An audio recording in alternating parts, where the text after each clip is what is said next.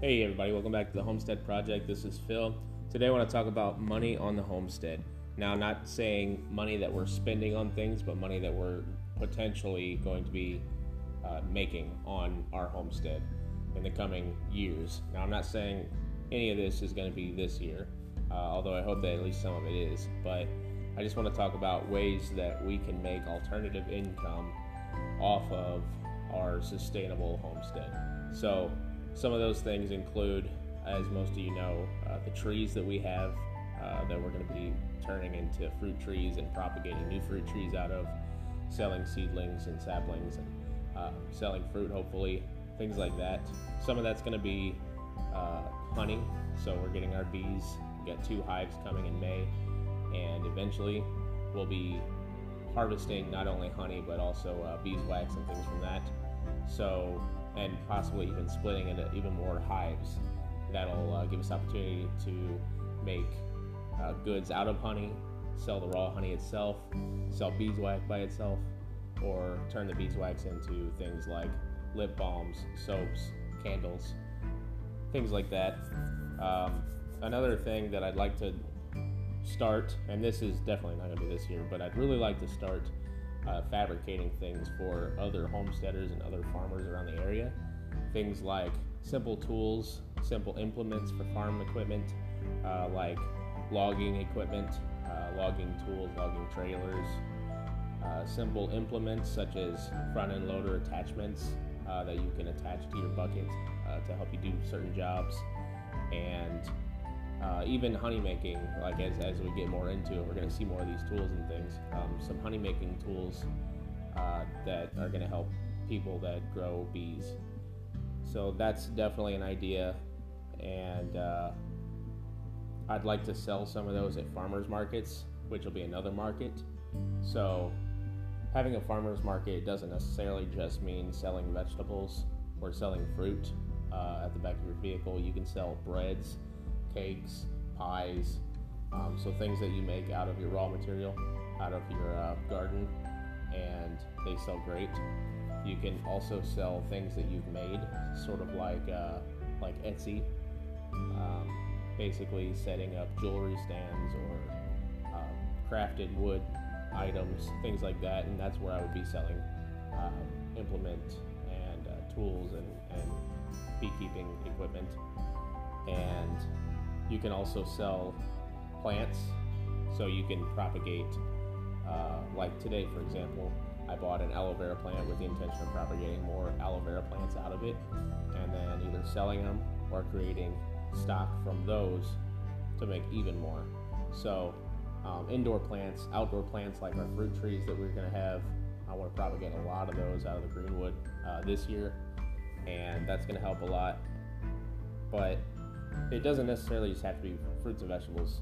So, you know, it's really, really diverse. Uh, Jenny's wanting to get into flowers, um, started propagating flowers and getting uh, some of that stuff not not only made into like oils and infused uh, items like that, uh, like dandelion infused uh, lip balms and things, but also we can sell the propagated flowers if we decide that we have a lot and don't need all of them. Of course, we want a lot of them for our bees too, keep our bees happy. But that's an also uh, potential added income. And uh, then, of course, obviously selling vegetables uh, at the farmers market. We want to have a garden. It's not going to happen, I don't think, this year. I really wanted it to, but I just think we're going to be so busy that we might not get to it. But we want to start doing the farmers markets, um, at least the smaller ones in our area there's one in almost every town, and our, the population of our town is really small. So we're talking like less than 2,000 people, and uh, the neighboring towns, most of them are less than 2,000 people. Um, the next closest town has about 15 to 16,000 people, and that's a much larger farmers market. I'm not really sure that we're ready for that yet, just in the scope of um, available vending, vendor area and what we have to offer, kind of thing. We kind of want to test the market in a smaller area first, I think. Uh, but we want to sell vegetables if we can in the future. And that doesn't necessarily just mean vegetables. I also want to sell fruit, and nuts, and things um, later down the road when our trees start producing that. But even sooner than that, We can sell flowers. We can sell indoor plants. We can sell uh, uh, honey here pretty soon, and uh, of course our vegetables too. So those are some things we want to set up. We also want to be able to sell like candles and things, but uh, farmers market's going to be a lot of what we uh, get as far as income during summertime. I think. Um, now, we also want to raise livestock, and we've played around with the idea of, of getting enough livestock, um, pigs or, or cattle, uh, especially, that we can sell babies and uh, like bottle bottle calves and things like that. Um, or we can sell, you know, we can we can raise the whole uh, the the steers up to the size where they would be butchered. So we could we could do either or. Um, there's not a lot of money in it, but maybe it's enough to off- offset some of our feed costs and things like that. So it's still money coming in that we wouldn't have had before, and it's something to consider. It'll also help with upkeep on fences and things like that too. Uh, but making money on the homestead is going to be a little bit of a different sort of task. I mean, it's going to be a lot of extra creativity uh, that you just don't have at a 9 to 5 job, 40 hour a week job. Um, but it's going to be rewarding in some ways too, just because it's going to be 100% our effort, our work, um, and what we put into it is what we're seeing come out of it. So that's what we're really trying to get at. And we're okay with not making as much money. Uh, what we want to make enough money for is to have money for the food that we can't grow or don't want to grow. Like I don't want to try to grow bananas and avocados. I mean, we're in Missouri climate; it's not going to happen. Citrus, that's out. Um, things like that. I'm not going to uh, probably farm duck or or uh, rabbits or or whatever. So some of the different things that we're just not going to do or we know we can't do, uh, we, we're going to have a grocery bill for, and especially during like the winter time, we're not going to have fresh you know celery and carrots available. Well, maybe carrots, but um, we're not going to have some of these fresh things available that we're going to have in the summer when we're harvesting. So we want to try to make enough money to get uh, all of our groceries, no matter what, all of our gas, no matter what. Um, be able to pay personal property, be able to pay the electric bill. Hopefully, our electric bill is going to be pretty small, and eventually, uh, three to five years down the road, it is my goal to start with solar panels. So eventually, hopefully, that cost is zero dollars. But we want to offset all those costs and still have enough extra to be able to expand or to do maintenance or if we really want to take like a vacation of some kind. And uh, we need to have some money coming in. So our goal is to be completely self-sufficient even in terms of finances.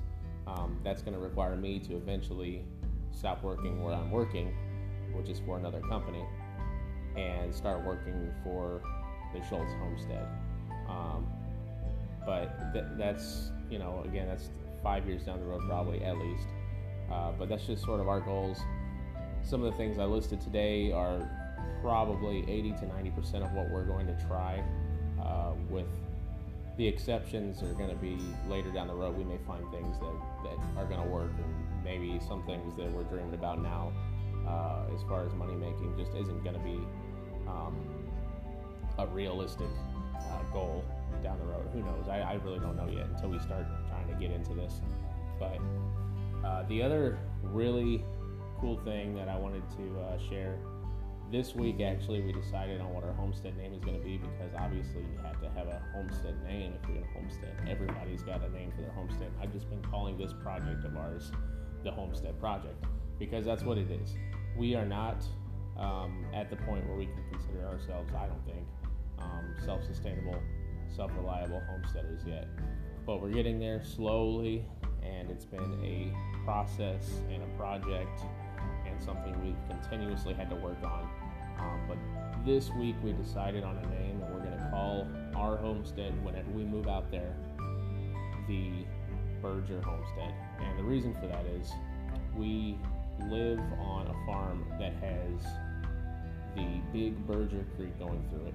So um, it's, a, it's one of the larger creeks in our county and it's a creek that has helped sustain the farm. It's got gravel bars, it's got sandbars, it's got um, enough water for us. We were pulling buckets out of this creek to wash our hands and to um, do chores and stuff at the house whenever we whenever we lived here the first time. And uh, it's helped sustain us and it's going to help sustain our livestock. And it's just going to be a large part of, of our homestead. And uh, it also kind of has a nice ring to it. So uh, there you go. You guys are the first to hear it going to be called the Berger Homestead and we're not going to start that until we are at the homestead. Then we're going to make the transition from the homestead project to the Berger Homestead and keeping up with it. Um, and uh, as it stands we're getting closer progress wise we uh, are looking at hopefully september uh, to be able to start moving in and i want to get there before the real cold hits it's going to be a, an awesome and scary and uh, financially encumbersome uh, process that uh, going to have such an awesome, rewarding result at the end. Uh, but stay with us, stick with us, and, and we'll keep giving you guys updates as much as we can. And I appreciate everybody listening. If you want to keep track of our progress so far, uh, you can head us up on Facebook at uh, the Homestead Project, or you can check out our blog at uh, thehomesteadproject.home.blog. I really appreciate you guys listening. Take it easy.